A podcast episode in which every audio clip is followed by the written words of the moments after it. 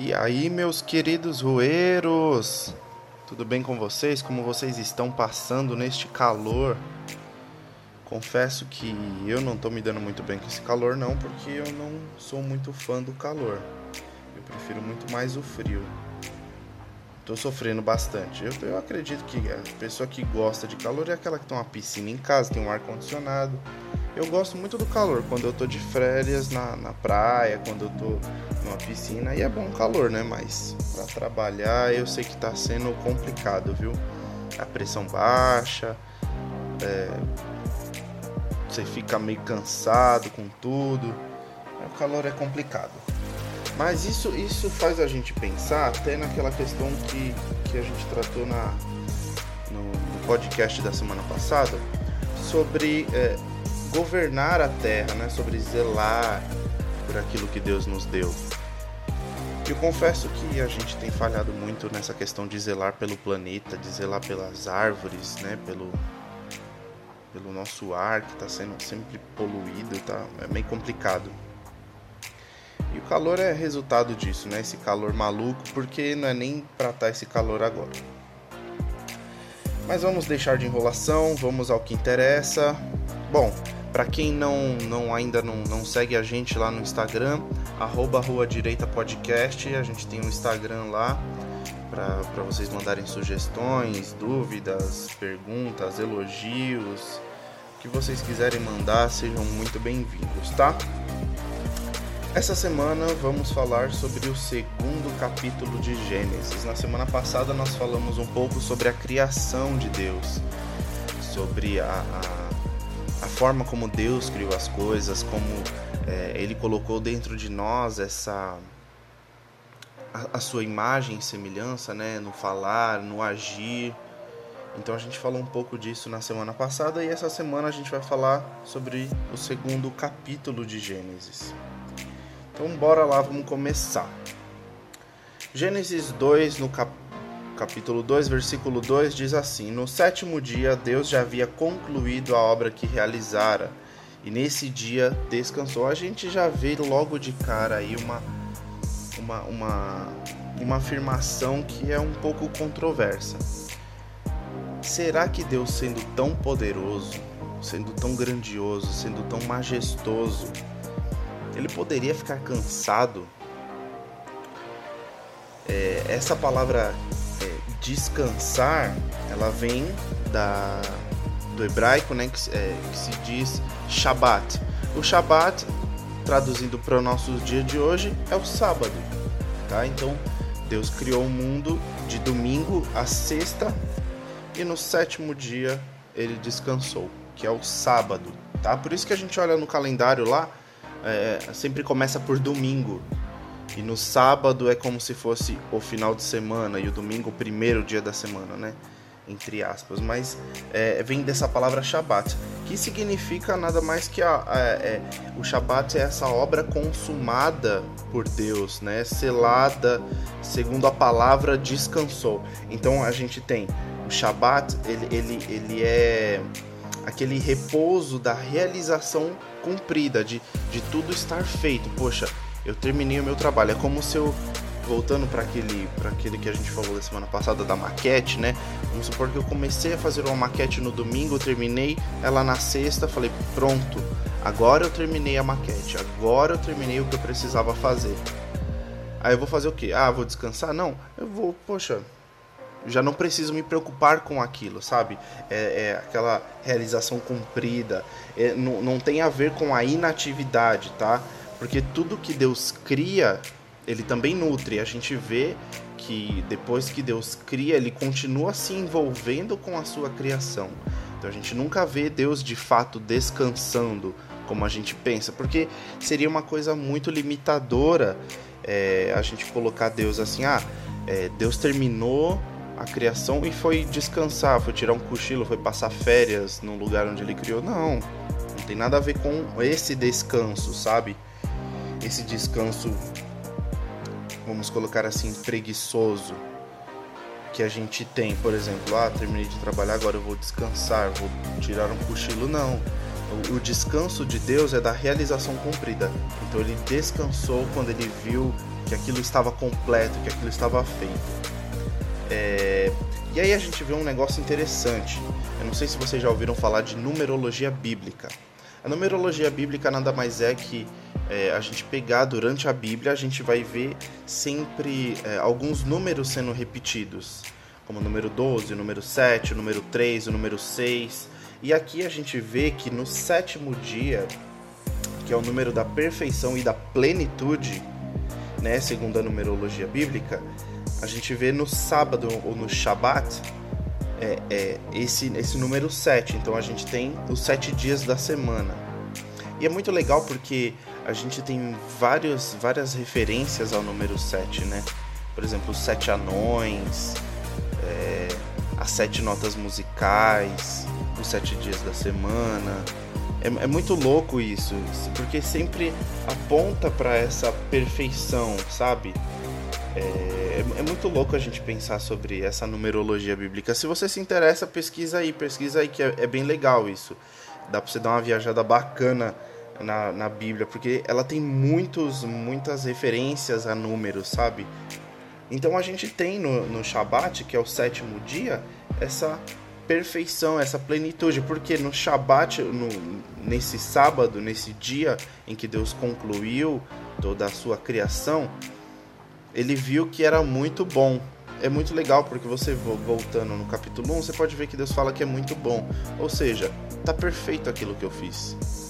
É lógico, uma obra vinda da mão de Deus e da boca de Deus não poderia ser imperfeita, né? É, então a gente tem isso daí, essa, essa, essa numerologia bíblica, esse número 7 aí sendo apresentado pra gente.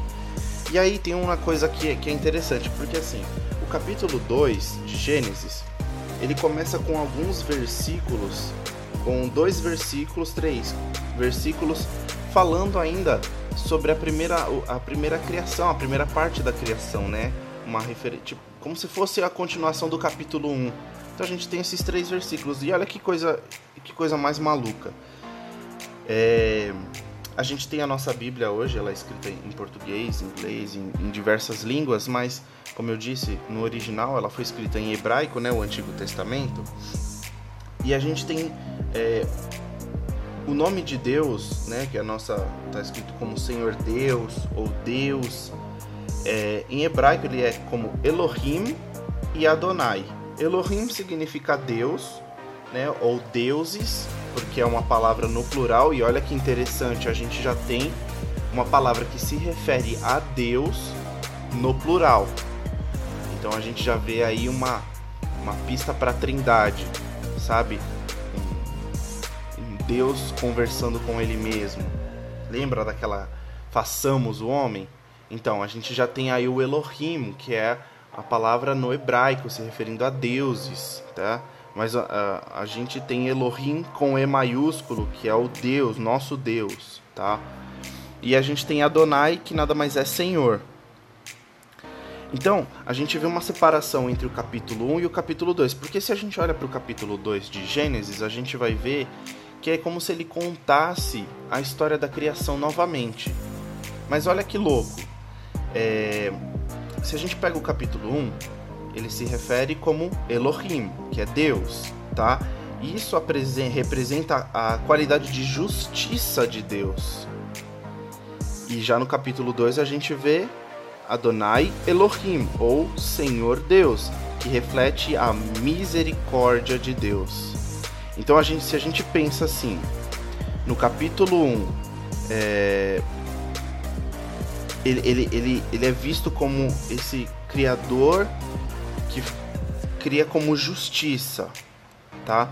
Então a gente tem essa criação da justiça, e no capítulo 2 ele é apresentado como esse criador na, na sua qualidade de, de misericordioso, tá? É...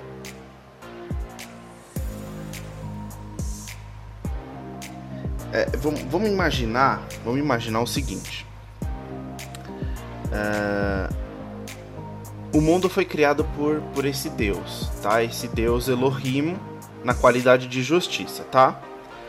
Mas aí Deus olha para sua criação E ele percebe que sem a sua misericórdia, a criação não sobreviveria. Olha que louco isso, olha que legal a gente pensar é, nas qualidades de Deus em diferentes capítulos. Continua sendo o livro do Gênesis, mas a gente já tem uma, uma separação da, da forma como a gente pode enxergar Deus. E olha que bonito a, a forma como ele é, ele é apresentado. Então a gente já vê o amor de Deus, essa, essa preocupação de Deus com a humanidade já ali no capítulo 2, onde ele se apresenta como misericordioso. É muito louco, né? Deus é Deus é sensacional. Então a gente já chega aqui no, no versículo 7, que diz assim: Então o Senhor Deus formou o homem do pó da terra e soprou em suas narinas o fôlego de vida, e o homem se tornou um ser vivente. A gente tem é, no hebraico o, o, um, problema que a gente tem muito grande assim das traduções é que a gente perde um pouco é, o sentido daquilo que é falado em hebraico, sabe? É muito legal você ter uma uma Bíblia ou estudar o hebraico, é legal, é muito bacana. A palavra de Deus continua sendo a palavra de Deus, sendo no hebraico ou sendo no português. Não interessa, ela é a palavra de Deus, tá? Mas é legal se você tem curiosidade, se você quer conhecer um pouco mais. A língua hebraica, a, a Bíblia sendo escrita na língua hebraica, ela traz algumas, algumas informações que a gente já chamou de plot twist. Por que, que eu digo isso? é, homem em hebraico é Adam, A-D-A-M, Adam. E terra é Adamá. Então a gente já vê o homem que é formado do pó da terra, ou seja, Adam formado de Adamá. É muito legal isso, porque o nome, você pode ver que o nome ele tem um peso muito grande já já aí no início. Por quê? ele traz da origem de quem é esse homem. O nome Adão não é o nome de Adão mesmo, mas daquilo que ele foi formado, que é Adamar. Meu, que, que louco isso. O, o nome influencia muito quem você é. E, e ao, ao, longo da Bíblia a gente tem muito isso, os nomes fazendo referência a quem a pessoa é. A gente vai ver nomes que foram modificados por Deus, é, porque a pessoa já não tinha mais aquele, aquela qualidade que o nome carregava, agora ela tem outra. E é muito legal isso porque a gente já tem esse nome de Adão, Adão que vem de Adamar. E lembra quando a gente na, no podcast passado a gente falou é, sobre o primeiro a primeira palavra da Bíblia, Bereshit? Aqui em Adão a gente já tem também uma coisa parecida. A gente tem duas palavras diferentes que derivam do nome Adão. A primeira palavra é Dam, que em hebraico significa sangue. É... Isso mostra, olha só que louco, apesar do homem ser feito da terra, né, do, do solo, ele é feito de carne e osso. Ou seja, ele é Adamar, mas ele também é Dam. Então ele é terra e ele também é sangue. Que junção perfeita! Ele usou a matéria-prima terra para fazer um homem de carne e osso. Cara, isso, isso é, é loucura de Deus, é loucura, é loucura, é loucura. A gente imaginar uma coisa assim. E aí a segunda palavra, obviamente, é Adamar né, que é a terra. E o homem, é, eu vou chamar ele de homem, né, ou Adão, ele tem uma relação muito íntima com a terra, da matéria-prima que ele foi criado. E essa é uma informação, essa é uma informação que eu quero que você guarde, porque vai servir muito é, no, nos próximos capítulos de Gênesis. Isso vai ser muito interessante e muito bom a gente guardar tá? Essa informação da relação do homem com a terra, tá bom? Então guarde essa informação aí. É... Gênesis 2, o versículo 9 diz assim: Então o Senhor Deus fez nascer do solo todo tipo de árvore, de árvores agradáveis aos olhos e de boa para alimento, tá? Guarda isso aí também. Ele criou Deus, tá? Nosso Adonai Elohim, Senhor Deus, ele fez nascer do solo todo tipo de árvore agradáveis aos olhos e boa para alimento. Essa é uma informação importantíssima. Se você já leu Gênesis, se você já prestou atenção no Gênesis, você vai entender que essa é uma informação muito importante, tá? Então, duas informações que eu preciso que você guarde. A relação de Adão com Adamá, ou seja, do homem com a terra, essa, essa relação íntima e profunda. E outra informação é que as árvores que Deus criou no jardim são agradáveis aos olhos e boa para alimento, tá? Isso vai ser muito importante daqui para frente. E aí a continuação diz assim: E no meio do jardim estavam a árvore da vida e a árvore do conhecimento do bem e do mal. A gente sempre pensa em uma árvore, que é a árvore do conhecimento do bem e do mal. Mas aqui Deus fala de duas árvores que ele criou.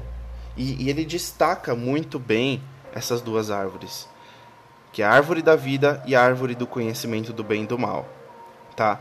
É, mais para frente a gente vai ver qual que é a relação dessas duas árvores, mas é, a gente não pode pensar que só existia uma árvore importante para Deus no jardim. Existiam duas árvores, por isso que ele destaca, tá? É, o versículo 15 diz assim: O Senhor Deus colocou o homem no jardim do Éden para cuidar dele e cultivá-lo. É, a gente mais para frente a gente vai ver é, a gente a, a gente sempre coloca a culpa da gente ter que trabalhar em Adão, em Adão e Eva, né? Por conta do pecado e tal. A gente sempre coloca essa essa coisa assim. E aqui Deus fala, poxa, mas como assim? Ele pegou o homem, colocou ele lá no jardim para cuidar do jardim e cultivá-lo. Isso não era um trabalho para Adão ou Adão, né? Isso não era um trabalho, era como se fosse um hobby. É como se fosse um cuidado é, daquilo que eu gosto de fazer. Sabe quando você pega uma coisa que você gosta de fazer? Por exemplo, esse podcast maravilhoso aqui que eu amo fazer, que eu amo estudar para poder produzir algo para vocês. Isso daqui para mim não é um trabalho, não é algo pesado, não é algo é, que eu faço por obrigação. É uma algo que eu faço porque eu gosto. Então, quando Deus coloca o homem no jardim para cuidar dele e cultivar, não era um trabalho, era algo prazeroso para o homem. Cara, você já parou para pensar nisso? Que quando Deus colocou o homem ali, o homem já teve essa ideia de, poxa, eu vou fazer algo que eu gosto, eu vou, eu vou, eu vou me sentir satisfeito por fazer isso. É muito legal, né? É muito doido. A gente pensar como Deus já trabalhava no coração do homem esse desejo por gostar de fazer algo. Versículo 16 e 17: E o Senhor Deus ordenou ao homem: coma livremente de qualquer árvore do jardim, mas não coma da árvore do conhecimento do bem e do mal, porque no dia em que dela comer, certamente você morrerá. Lembra que eu falei que haviam duas, duas árvores lá no jardim?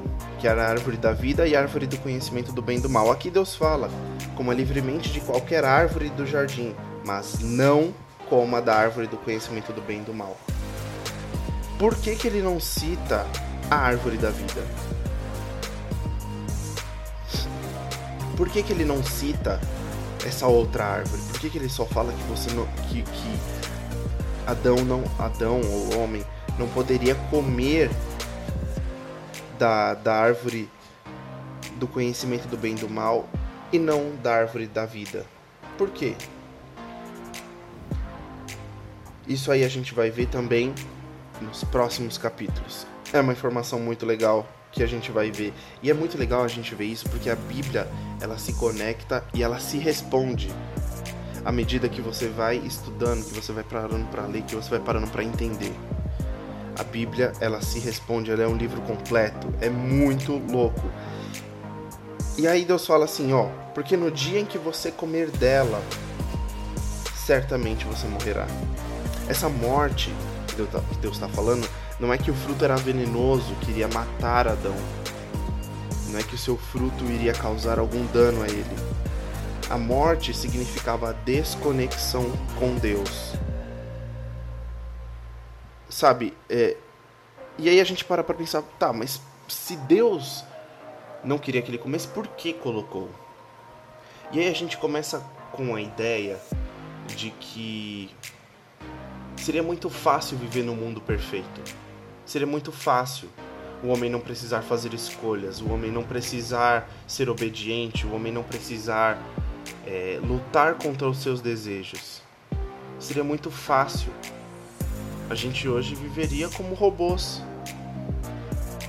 E o, e o Evangelho de Deus, ele não, não, não nos traz o Evangelho de Jesus Cristo, a palavra de Deus, ela não nos torna é, pessoas alienadas, pelo contrário, ela nos faz desejar pela melhor escolha, que é sempre a escolha de Deus. Então, quando Deus coloca essa árvore, essas duas árvores lá, Ele está pedindo para o homem: Olha, eu te dou tudo, tudo aqui que tudo que existe aqui é seu, tudo aqui, tudo aqui, aquilo que eu criei, aquilo que existe aqui, você pode desfrutar. Eu só quero que você seja obediente a mim. Ah, mas Mateus, se, se ele não tivesse colocado a árvore lá, as coisas seriam muito mais fáceis hoje. Obviamente que seriam. Mas o homem não teria escolha. O homem não teria que ser obediente. E a gente vê pela Bíblia que a obediência é uma coisa que agrada a Deus. Entendeu? Então, isso é uma informação importante. Porque através da desobediência, a gente pode perder a conexão com Deus. E isso é morrer. Versículo 18: Então o Senhor Deus declarou: Não é bom que o homem esteja só. Farei para ele alguém que o auxilie e lhe corresponda. É, se a gente parar para pensar, quando Deus criou o homem, o homem não era perfeito o homem não era completo. Então Deus vai e cria e pensa assim, ó, poxa, eu preciso fazer alguém que se encaixe perfeitamente neste neste homem que eu criei, neste ser que eu criei. Eu preciso de alguém que complete ele. Tá? Então, segura essa informação aí porque mais para frente ele cita isso também. Então, Deus já está pensando: eu preciso criar alguém que se encaixe perfeitamente no homem. Versículo 19: Depois que formou da terra todos os animais do campo e todas as aves do céu, o Senhor Deus trouxe ao homem para ver como este lhe chamaria, e o nome que o homem desse a cada ser vivo, esse seria o seu nome. Deixa eu te fazer uma pergunta. Você já pediu para uma criança fazer um desenho e depois pediu para ela explicar aquele desenho? pode ser o desenho mais doido, mais feio, mais sem noção. Mas você já parou para perguntar para uma criança o que, que aquilo significava, que desenho era aquele? E, e se você não fez esse exercício de, de tentar se imaginar olhando para uma criança explicando, cara, é impressionante porque a gente fica com cara de idiota, a gente fica com cara de bobo.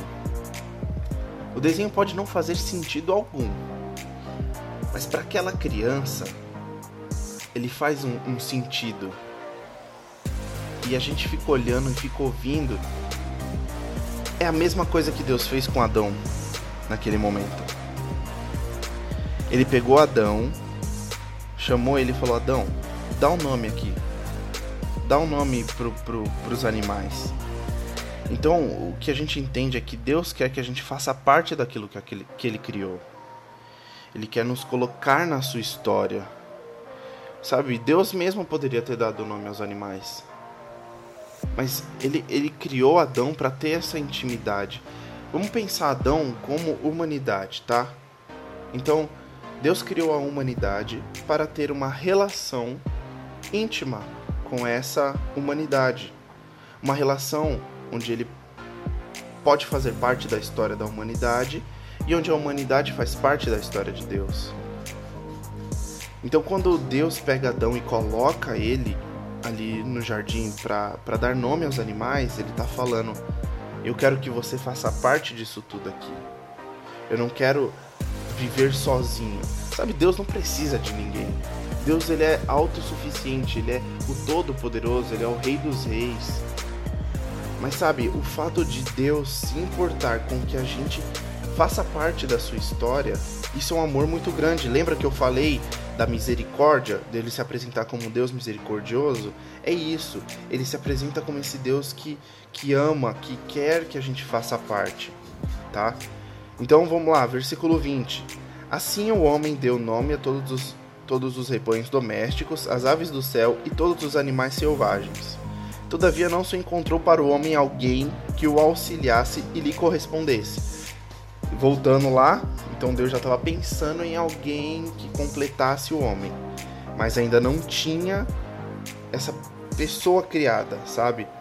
Então essa frase, alguém que auxiliasse, lhe correspondesse, em hebraico ela, ela, ela se traduz por Ezer Kenegdo. Ezer Kenegdo que nada mais é que Ezer, o ajudante, e Kenegdo vem da palavra neged, que é oposto. Então, ajudante oposto, tá? É... Então a gente encontra aqui que, que não havia para um homem um ajudante oposto. O que isso significa? Significa que a criatura que Deus criou para Adão não será maior ou menor que ele, ao contrário, será igual, correspondendo perfeitamente a ele. Então, é, Deus cria esse alguém que é oposto a Adão. Então, e aí pode até ser que surja aquela ideia dos opostos se atraem, sabe? Mas não os opostos de, de uma coisa tão radical, mas um oposto de se completar. É como uma peça de quebra-cabeça. Você tem que ter um espaço vazio para que um espaço possa se encaixar ali. Então é nesse sentido que ele está falando, sabe? De, de ajudante oposto. E aí nós, continuando aqui, a gente tem o, o, o versículo 21 que diz: Então o Senhor Deus fez o homem cair em profundo sono, e enquanto esse dormia, tirou-lhe uma das costelas, fechando o lugar com carne. Eu tava, tava estudando um pouco sobre as costelas e Cara, costela é um negócio muito doido. Eu tava procurando informações do porquê que, que Deus tirou uma costela, por que costela e tal. Pesquisei se era o osso mais frágil e tal, porque eu já ouvi gente falando que é o osso mais frágil, mas isso já não é uma verdade, que a gente tem um, um osso lacrimal que, que ele é menor e ele é o mais frágil e tal. Então, essa, essa conclusão de que a costela é um osso muito mais frágil já não bateu. E aí eu tava lendo e tal, e aí eu me deparei com o número 12. Lembra que eu falei lá no começo sobre a numerologia bíblica? Aqui a gente tem de novo o número 12. É... A função, obviamente, da costela é proteger o coração, os pulmões, os principais vasos sanguíneos. Então ela tem uma função de proteção, sabe? É, se a gente não tivesse a costela, o nosso coração poderia sofrer qualquer baque aqui e a gente parar de, de, de viver na hora. Ela tem essa função de proteção, mas eu, eu me deparei muito com o número 12. E o número 12, ao longo da Bíblia, a gente vai ver que faz referência ao povo de Israel.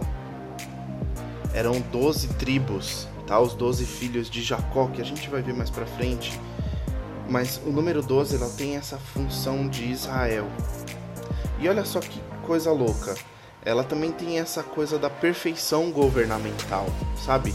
Porque são 12 tribos que se espalham pelo mundo e, e somos hoje parte dessas 12 tribos que, que descenderam de Abraão. A gente vai ver isso mais pra frente.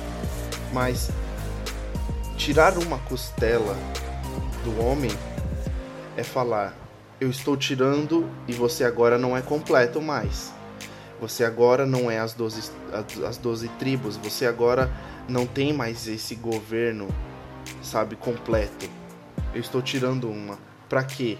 Para dar a mulher, para que agora ela se encaixe perfeitamente em você. E vocês dois juntos agora fazem parte dos 12 novamente.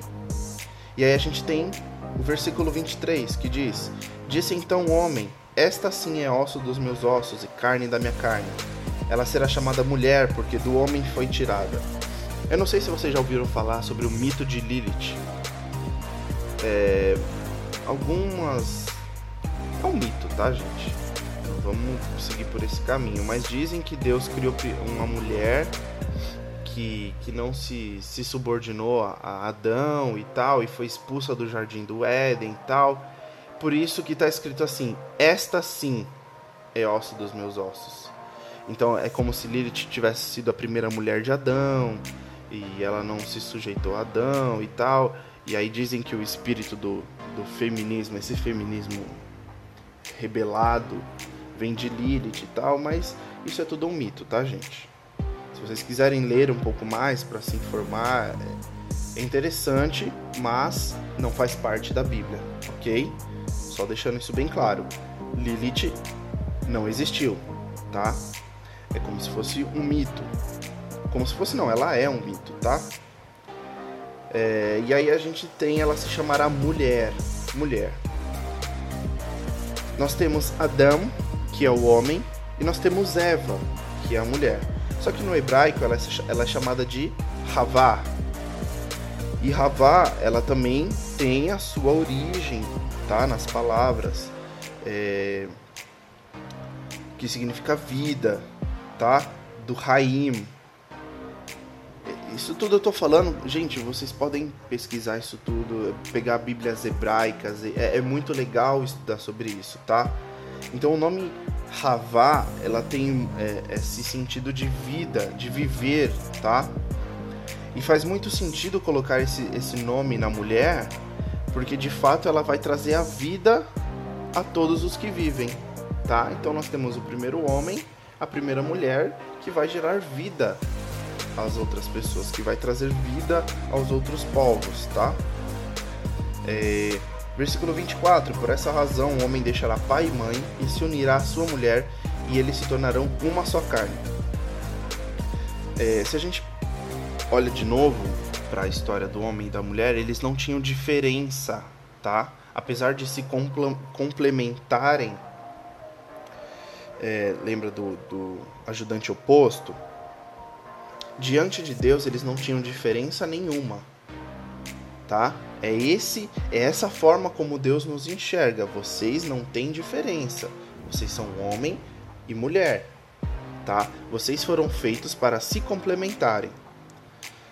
O que antes era 12 costelas foi tirada uma para que vocês pudessem se complementar. Então eles se completam, homem e mulher se completam. Por isso que o casamento entre homem e mulher é uma coisa criada por Deus. E a gente vê aqui a primeira instituição criada por Deus, que é o casamento, tá? É... E aí Deus fala, ó, Deixará o homem pai e mãe e se unirá à sua mulher. Ou seja, você agora não vive mais na sua casa. A sua vida não é mais com seu pai e com a sua mãe. Agora você é tirado. Engraçado, né? Porque como que Deus pode falar deixará pai e mãe se naquela época não existia pai e mãe? Eles foram os primeiros a serem criados. Poxa, tá aí uma pergunta que eu não me fiz, olha aí. Vou, vou pesquisar, pesquisarei mais sobre isso.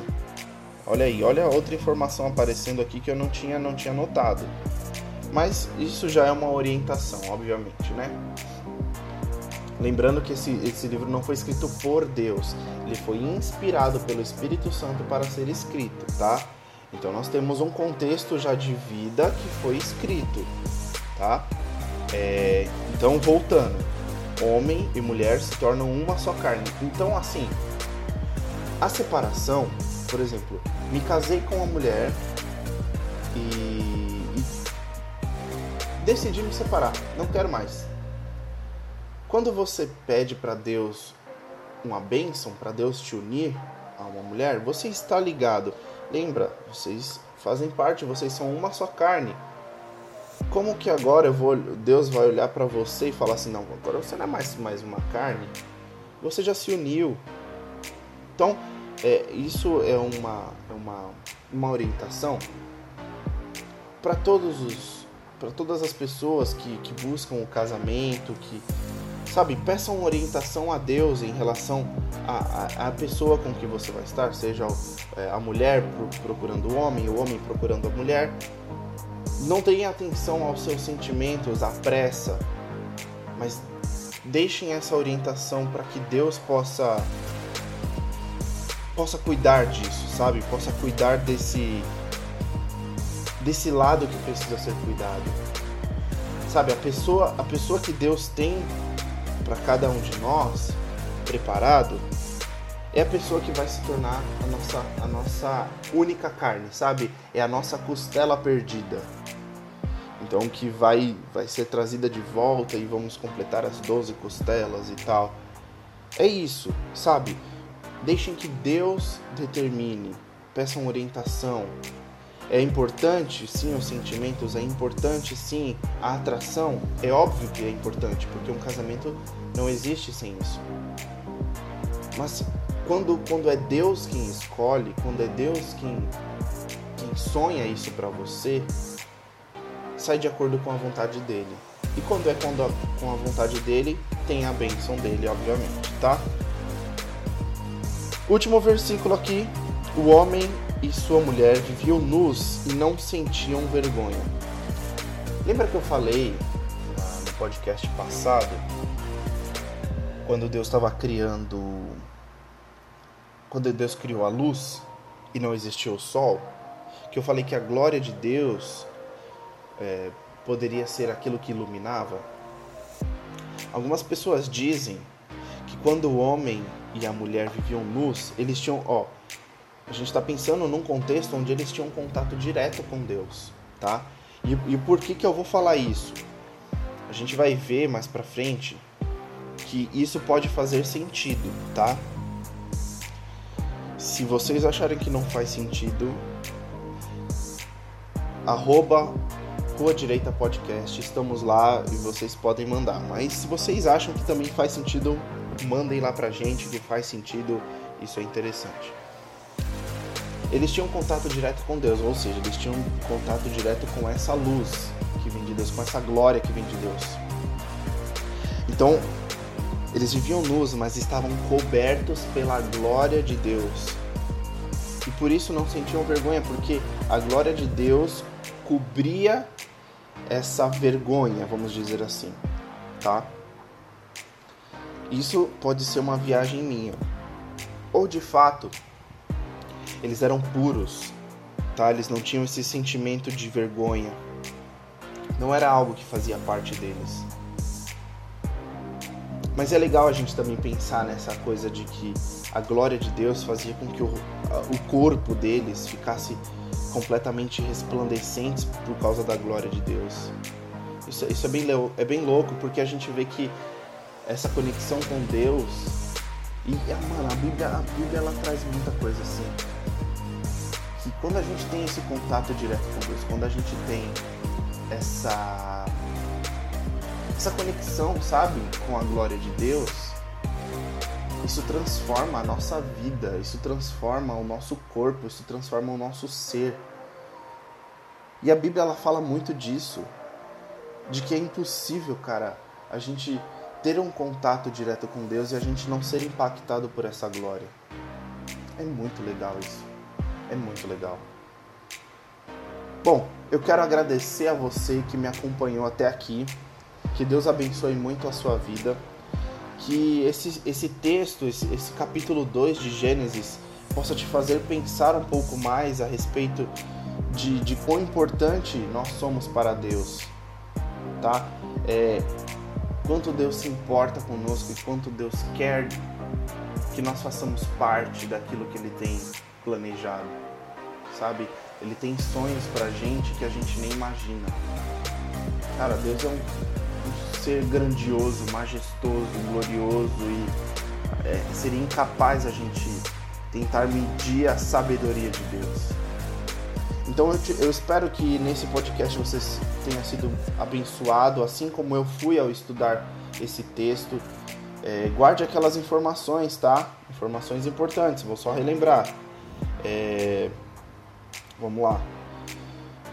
A relação profunda e íntima de Adão com Adamá e da árvore, as árvores que, que estavam no jardim, que eram agradáveis aos olhos e boas, e boas para o alimento. Guardem essas informações. Que Deus abençoe muito a vida de vocês. A gente se vê na sexta-feira que vem com mais um podcast aqui no Rua Direita. Até mais e fiquem com Deus.